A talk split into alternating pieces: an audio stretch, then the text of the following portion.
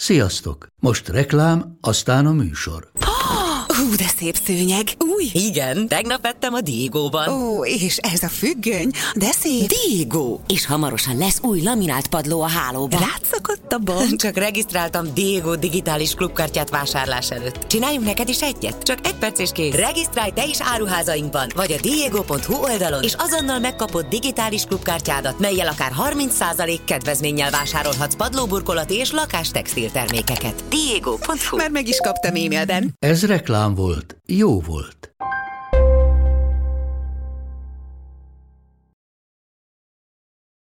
A Berettyű újfalui bíróságon dolgozó titkár már napok óta nem jelent meg a munkahelyén. A férfi aggódó barátai és utonsült kedvese nem bírtak tovább várni, és értesítették a rendőröket, akik még aznap délután háromkor meg is jelentek László házánál. A csengetésre egy aprócska, törékeny nő nyitott ajtót. Amikor a rendőrök közelebb mentek hozzá, azonnal megcsapta az órukat a házból kiáradó, szúrós füst szag és az éget hús bűze.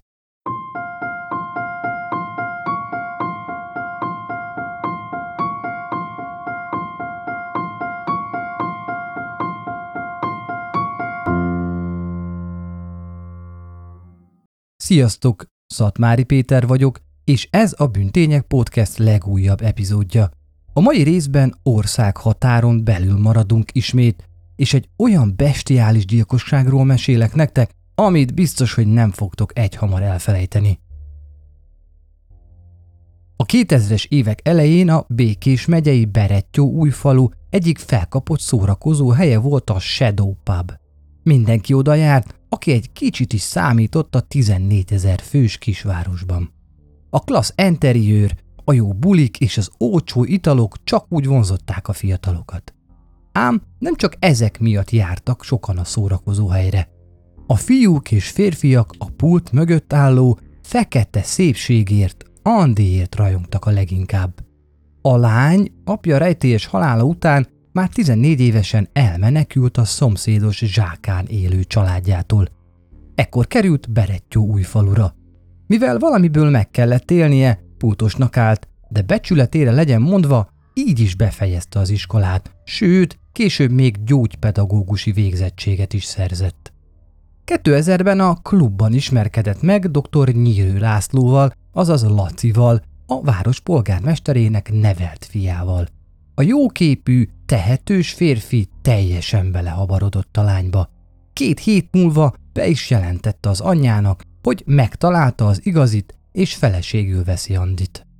A család és az ismeretségi kör figyelmeztette, hogy a lány nem éppen szűzies életéről híres, rengeteg futó kalandjáról tudnak, hogy is mondjam, a fél város megvolt neki. De Laci hajthatatlan volt. Világossá tette, hogy nem engedi, hogy kritizálják választottját, és ha törik, ha szakad, ő azt a nőt veszi feleségül. A pár öt évig járt, majd 2005-ben egy álomba illő esküvő keretein belül összekötötték életüket. Úgy tűnt, a család és a barátok rosszul ítélték meg Andit, ugyanis a fiatalok őszintén szerették egymást, és nagyon boldogak voltak. De minden csoda három napig tart, vagyis jelen esetben három évig. A házasság ugyanis 2008-ban annyira megromlott, hogy szinte teljesen külön életet kezdtek élni. A kapcsolat sikertelenségéhez az is nagyban hozzájárulhatott, hogy nem született gyermekük. Emiatt mindketten a munkába és a szórakozásba menekültek. Ám amíg Laci legtöbbször csak a barátaival ment el sörözni a helyi kocsmába, addig Andi meg sem állt Debrecenig. Ott különböző férfiakkal randizott, és a mozizáson vagy pizzázáson kívül általában más is történt. Később kiderült, hogy míg Debrecenbe járt a nő szórakozni, két tartósabb és számtalan futó kalandja volt. Andi élvezte a szabad életet, mindeközben megmaradt neki az anyagi biztonság, a közös családi ház és a korábban megteremtett egzisztencia is. Minden esetre az események akkor vettek bajós fordulatot, amikor 2009. novemberében a férfi kezébe akadt felesége mobilja. A nő éppen tusolni ment, és a készüléket nem vitte magával. Egy hirtelen ötlettől vezérelve kézbe vette a telefont, feloldotta a billentyűzárat, és egyből az üzenetekhez lapozott. Több ismeretlen férfitől származó, pikáns SMS-t talált. A felfedezés hideg zuhanyként érte, és abban a pillanatban szembe kellett néznie azzal a tényel, hogy a házassága menthetetlenül tönkrement. Nem csinált balhét, csendben elfogadta, hogy az Andival közös életről szőtt tervei kudarcba fulladtak. A kezdeti sok után jött a belenyugvás, majd szépen lassan ő is nyitni kezdett más nők felé. Eközben Andi folyamatosan eljárt szórakozni Debrecenbe. Laci közben 2010. januárjában beleszeretett egy két gyermekes házas nőbe, akit a munkahelyén ismert meg. A vonzalom mindent elsöprő volt, és hamarosan már a közös jövőjüket tervezgették. Az asszony is komolyan gondolta a kapcsolatot, mivel pár hónappal megismerkedésük után beadta a vállókeresetet, és két gyermekével albérletbe költözött. Úgy tűnt, készen áll arra, hogy tovább lépjen, és úgy életet kezdjen valaki másnak az oldalán. A férfi Andinak is beszélt érzéseiről, sőt, azt is bevallotta, hogy beleszeretett valakibe. Ám azt nem árulta el, kiről is van szó. A későbbi történések fényében jogosan gondolhatunk arra, hogy a férfi azért hallgatta el felesége elől új szerelme kilétét, mert így akarta megvédeni őt a nő haragjától. Miután kiterítette lapjait, megbeszélték, hogy Andi keres magának egy albérletet, és lehetőség szerint február elején kiköltözik a közös családi otthonból. Párja korrektségét mutatja, hogy a férfi 5 millió forintot tervezett neki adni a vállás után, noha a nő szinte nincs telenül érkezett a házasságba. Egyértelműen látszik, hogy a végsőkig igyekezett korrekt maradni, nem akarta Andit sem erkölcsileg, sem pedig anyagilag megkárosítani. Elérkezett a február elsője, ám a nőnek esze ágában sem volt kiköltözni a családi házból. Megszokta a jómódú és kényelmes életét, így arra az elhatározásra jutott, hogy bármi áron, de megakadályozza férjét abban, hogy elváljon. Sőt, azt sem akarta, hogy találkozgasson újdonsült szerelmével. Nem tudni hogyan és honnan, de nagy mennyiségű Lendormint és Stilnoxot szerzett. Ezek olyan vényre kapható erős gyógyszerek, amelyekkel az álmatlanságot szokták kezelni. Vagy egyikkel, vagy csak a másikkal. Nos, Andi biztosra akart menni, így a két gyógyszert egyszerre alkalmazta. Laci teájába és vacsorájába is jutott a porrá őrölt tablettákból. A hatás nem maradt el. Másnap, február másodikán az életerős, sportos férfi ki sem tudott kelni az ágyból. Annyira bágyadt és dekoncentrált lett, hogy a nap nagy részében aludt, és csak pár percre tért magához. Következő nap újabb adag gyógyszer került az italába, ugyanis enni már nem tudott, aminek hatására szinte egész nap aludt. Ez a helyzet kiváló alkalmat adott kis feleségének arra, hogy alaposan átnézze Laci telefonját. Nem kellett sokat kutakodnia, hamarosan kiderült, ki az új nő, akiért férje annyira oda van. A vallomások és egyéb cikkek nem számoltak be arról, hogy miért volt pont ez a hölgy vörös posztó Andinak, de szerintem korábban is féltékeny lehetett rá. Szinte biztosra veszem, hogy már régebről ismerték egymást, mivel Laci kolléganője volt. Amikor rájött, hogy ki a párja új szerelme, valami bekattant nála, és elhatározta, hogy meg fogja akadályozni kettejük románcát, kerül, amibe kerül. Másnap, negyedikén reggel betelefonált férje munkahelyére, hogy elmondja, az lázas, beteg, az ágyat nyomja, így sajnos nem tud bemenni dolgozni. A férfi főnöke megértő volt, és jobbulást kívánt. Miután Andi letette a telefont, hangot hallott a hálószobából. Laci volt az, aki alig hallhatóan felesége nevét ismételgette. Ám még mielőtt bement volna hozzá, a konyhába sétált, kinyitotta a szekrényt, elővett egy poharat, majd a korábban porrá zúzott gyógyszert elegáns mozdulattal beleszórta, és egy kis vizet töltött rá. A gyógyszer szinte azonnal feloldódott, és nem is látszott, hogy a vízen kívül más is van a pohárban. A mérgező koktéllal a kezében besétált a hálószobába, majd segített felülni férjének, és gondos feleségként megitatta. Miután végzett, a férfi visszazuhant a párnára, és nyomban el is aludt. Andreának volt egy kis dolga, elfogytak ugyanis az altatók, és újat kellett szereznie. Elsétált hát a helyi patikába, és megpróbált újra vény nélkül hozzájutni a szerekhez, de ezúttal nem járt sikerrel. A patikus nem volt hajlandó csak úgy bemondásra gyógyszert kiadni neki. És mit tesz az ember lánya, ha valami nem sikerül? Hívja a legjobb barátnőjét. Ő is így tett, a készséges lelkitárs pedig azonnal intézkedni kezdett, és hamarosan át is adta a megszerzett pirulákat Andinak. Miután hazaért, Lacit még mindig mély álomban találta. Elhatározta, hogy kicsit megkavarja a dolgokat. A férfi nevében SMS-eket küldött új párjának, amikben leírta, hogy meggondolta magát, mégsem akar elválni. Sőt, szeretné rendbehozni házasságát, és Andival tervezi folytatni az életét. Az üzenetek írogatása közben újabb pohár gyógyszeres vizet itatott meg a férfival, aki másnap ötödikén sem tudott kikelni az ágyból. A mérgezés tovább folytatódott hatodikán és hetedikén is. Viszont valami történhetett abban az időszakban, mert Andi hétfőn betelefonált munkahelyére, és férje ápolására hivatkozva három nap szabadságot vett ki. Nagyon bosszus volt amiatt, hogy bárhogyan is próbálta hamis SMS-ekkel lekoptatni férje új barátnőjét, az még mindig kitartóan jelentkezett. Azt sem tetszett neki, hogy bármilyen nagy dózisban is adta a gyógyszereket, Laci még mindig életben volt. Kezdte egyre kilátástalanabbnak érezni a helyzetet, ezért végső lépésre szánta el magát. Az események pedig innentől felgyorsultak. A férfi február 9-én kedden sem ment be dolgozni. A kollégáinak és a párjának is rendkívül gyanús volt, hogy majd egy hete nem tudtak személyesen beszélni vele. A telefont vagy nem vette fel, vagy felesége szólt bele, és azt mondta, férje pihen, alszik, azt kéri, ne zavarják. Amíg Laci bódultan feküdt, Andi elvégezte a házi munkát, és abban reménykedett, hogy a férfi sohasem kell fel többé. Későbbi vallomásából azonban tudjuk, hogy éppen vasalt, amikor Laci ismét magához tért, és beszélni kezdett hozzá. A nyilvánvalóan kudarcba fulladt mérgezésen annyira felhúzta magát, hogy félbehagyta a házi munkán, köteleket keresett, majd a férfi csuklóit összekötötte vele, hogy az ne tudjon védekezni. Időközben a férfi újra elaludt, észre sem vette a karján lévő hurkokat. Andi ezután a konyhába ment, és a fiókban megkereste a legnagyobb kést. Sietős léptekkel tért vissza a hálószobába, majd közelebb lépett az ágyhoz.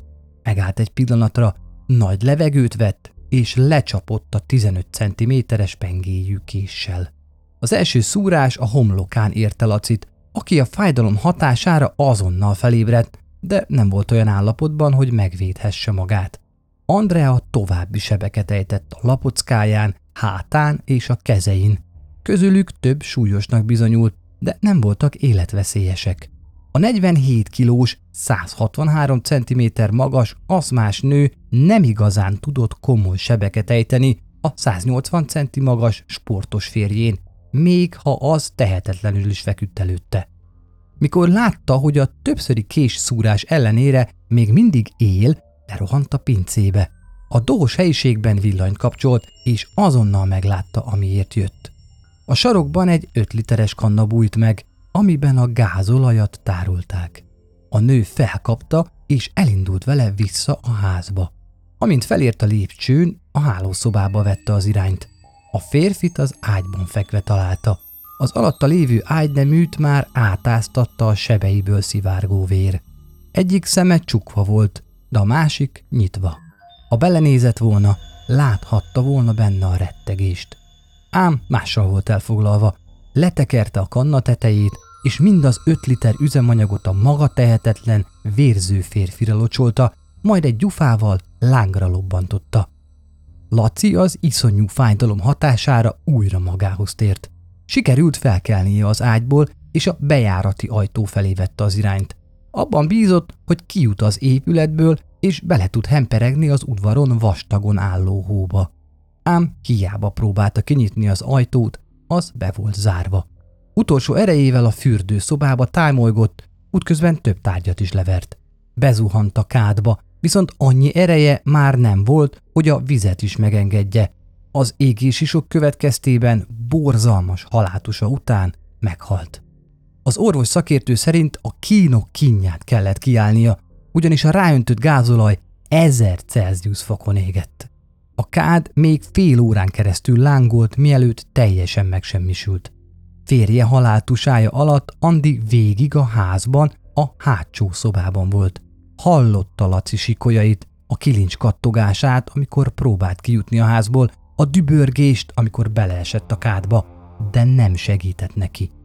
Miután elcsendesedett minden, és a lángok is elaludtak, óvatosan kimerészkedett a szobából.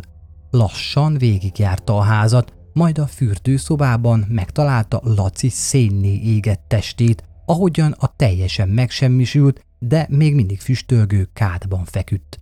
A szemét csípte, és a torkát marta a füst, de nagyon elégedett volt azzal, amit látott. Végre meghalt. Ezek után gyorsan nekiállt, hogy eltüntesse a borzalmas események nyomait. A vérben tocsogó, félig elégett ágyneműt felmarkolta, és egy fekete szemetes zsákba tette, ezután pedig a szintén véres szőnyeget csavarta fel. Neki állt felporszívózni. Fejében egymást kergették a gondolatok, melyekhez a zenei aláfestést a porszívó monoton zúgása adta. Ám egyszer csak csöngettek. Azt hitte csak képzelődik. Mégis ki jönne éppen most hozzájuk. Azonnal leállította a gépet, és lélegzett visszafolytva fülelt. Pár másodperc telt el néma csendben, majd az előszobában újra megszólalt a csengő, éles hangja. Kirázta a hideg. Sietős léptekkel az ajtóhoz ment. Közben ügyelnie kellett, hogy nehogy rálépjen azokra a tárgyakra, amiket korábban a férje vert le, amikor lángoró ruhával a fürdőszobába igyekezett. Résnyire nyitotta az ajtót, és kilesett. Két rendőrrel nézett farkas szemet. Kilépett a házból, és köszönt az egyenruhásoknak, akik elmondták, hogy férje kollégái és barátnője aggódnak. Azt kérdezték a nőtől, hol van a férje. Ő erre azt mondta, mint minden érdeklődőnek az előző napokban, gyengélkedik és az ágyban alszik. Miközben ezeket kimondta, a szeme sem rebbent. Pedig pontosan tudta, hogy a férfi szénné égve holtan fekszik a kormos fürdőszobában. Nem lehetett túl meggyőző, mivel a rendőrök szó nélkül benyomultak a házba, ahol olyan folytogató volt a füst, hogy a levegővétel komoly nehézséget jelentett. Hamarosan felfedezték a fürdőszobában lévő holttestet. Azonnal értesítették a mentőket, és riasztották a gyilkossági nyomozókat is. Az egyik szomszéd még tisztán emlékszik arra a februári napra, amikor mentőautók és rendőrök jelentek meg a szomszédjában, a fiatal pár házánál. Először azt hittem, hogy Andrea lett beteg, mert ő mindig is gyenge, 40 valahány kilós kis hölgy volt, mondta. Nem gondolta volna, hogy a mentők valójában a nő magas, kisportort férje miatt érkeztek a házhoz. Andit azonnal őrizetbe vették, és a helyi rendőrkapitányságra szállították, hogy kihallgassák. Aznap késő éjszaka és másnap hajnalban tett elsőként vallomást a történtekről. Sem akkor, sem azóta nem ismerte el, hogy ő ölte meg a férjét. Azzal a mesével jött, hogy valaki betört hozzájuk, és ő gyilkolt. A nyomozók próbálták kereszt kérdésekkel megzavarni. Ez részben sikerült is, ugyanis arra nem tudott magyarázatot adni, hogy a bezárt házba ki és hogyan jöhetett be. Később előállt azzal, hogy a depressziós és a halál gondolatával foglalkozó férje saját magát gyújtotta fel, öngyilkos lett. Ő pedig valahogy nem vette észre, hogy Laci a másik szobában ezer fokon ég. Mivel látta, hogy nem hiszik el a meséjét, később némiképp módosította a vallomását.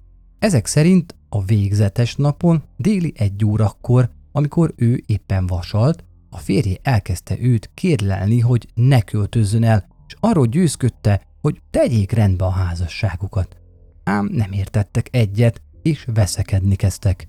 Ezután a férfi kiment a mosdóba, majd egy kannával a kezében jelent meg, amelyben a gázolaj volt. A nő vallomása szerint Laci ruházata már ekkor gázolajjal volt lelocsolva.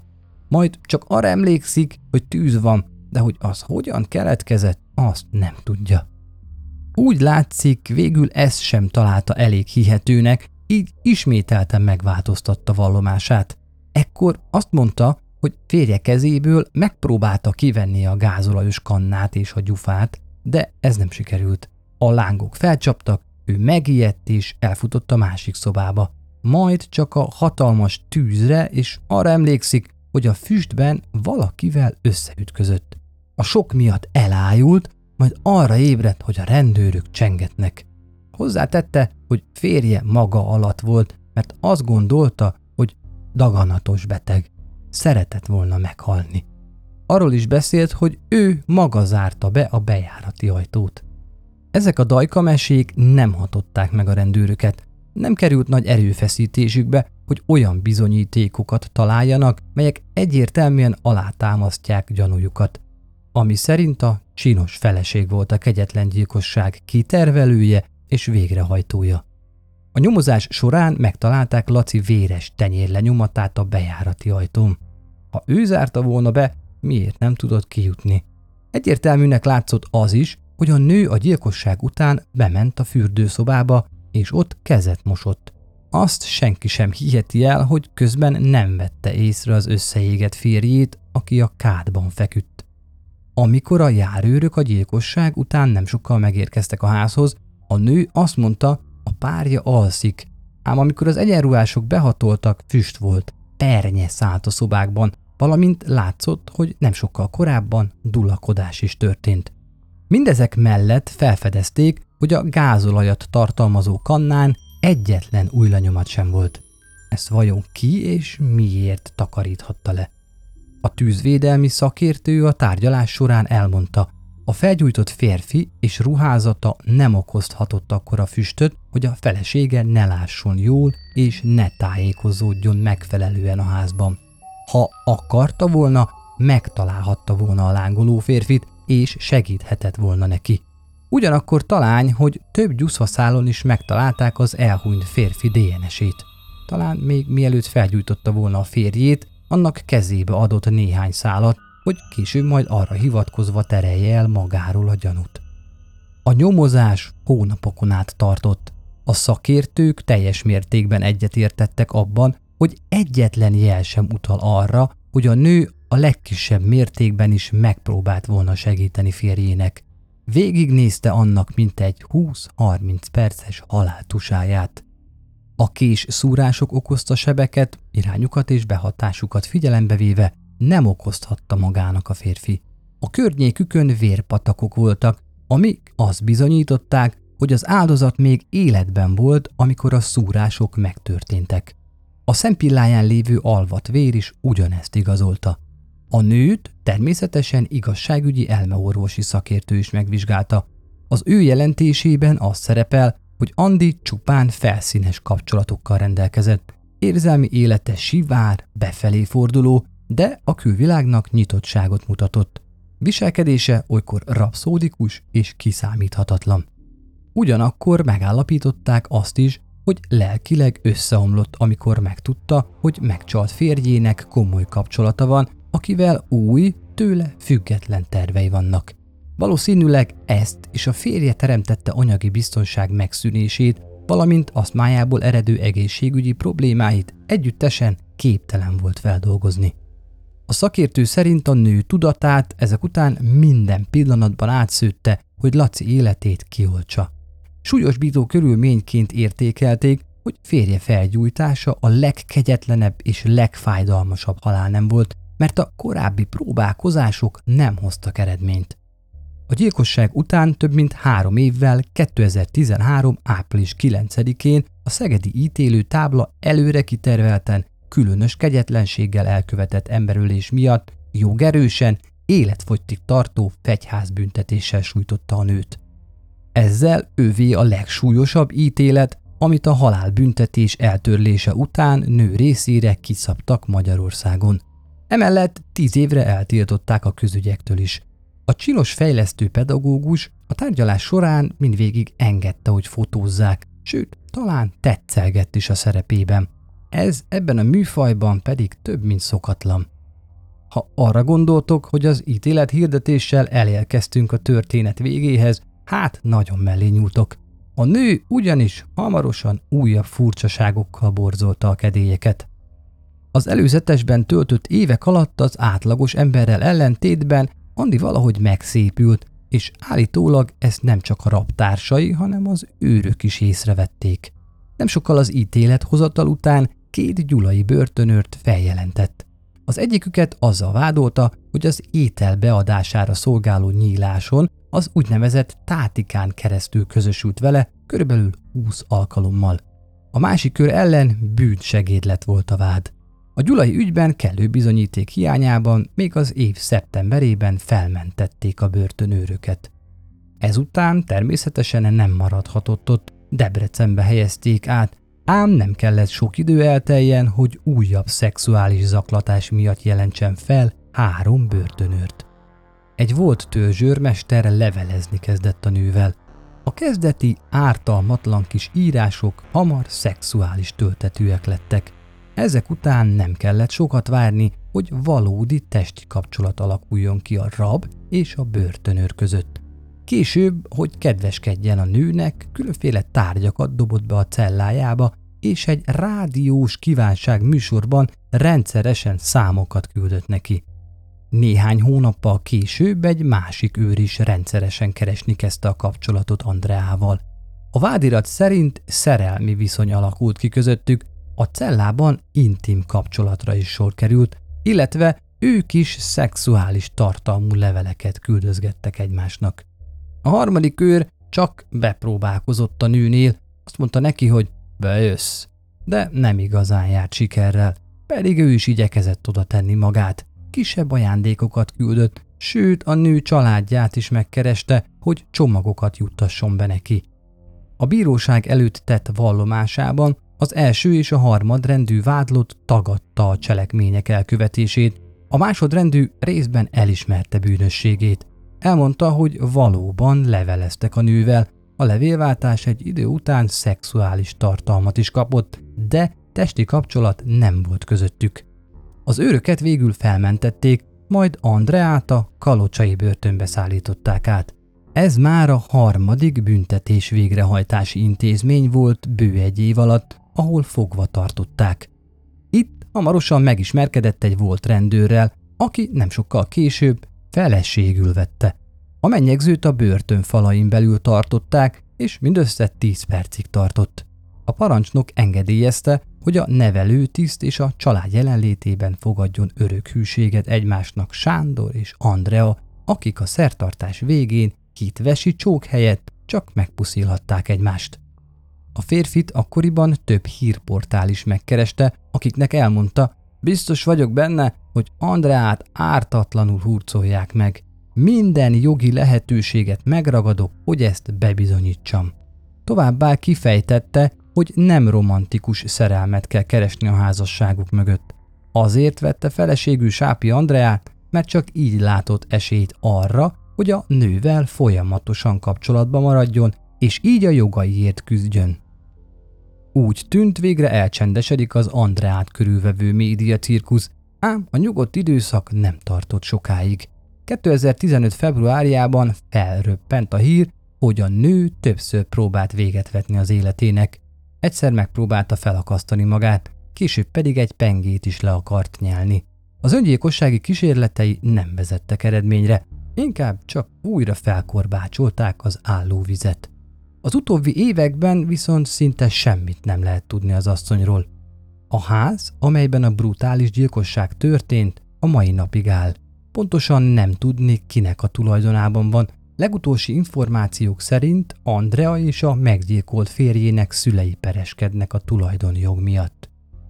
A történetnek remélhetőleg itt tényleg vége van, és bízom abban, hogy sosem hallunk többé erről az aprócska nőről, aki ilyen brutálisan kivégezte szerető férjét. Köszönöm, hogy most is velem tartottatok. A részt Szilágyi Perjesi Réka írta. Amennyiben esetet ajánlanátok, azt a bűntények közösségi platformjain vagy e-mailben megtehetitek.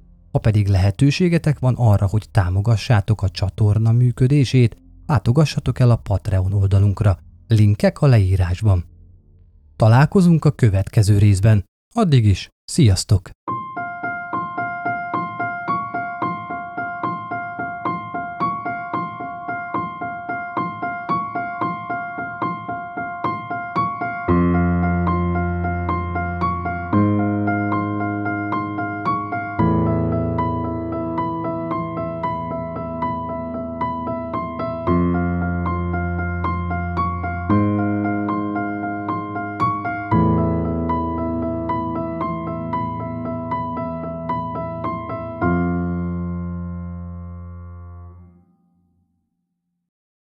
Ez a műsor a Béton közösség tagja.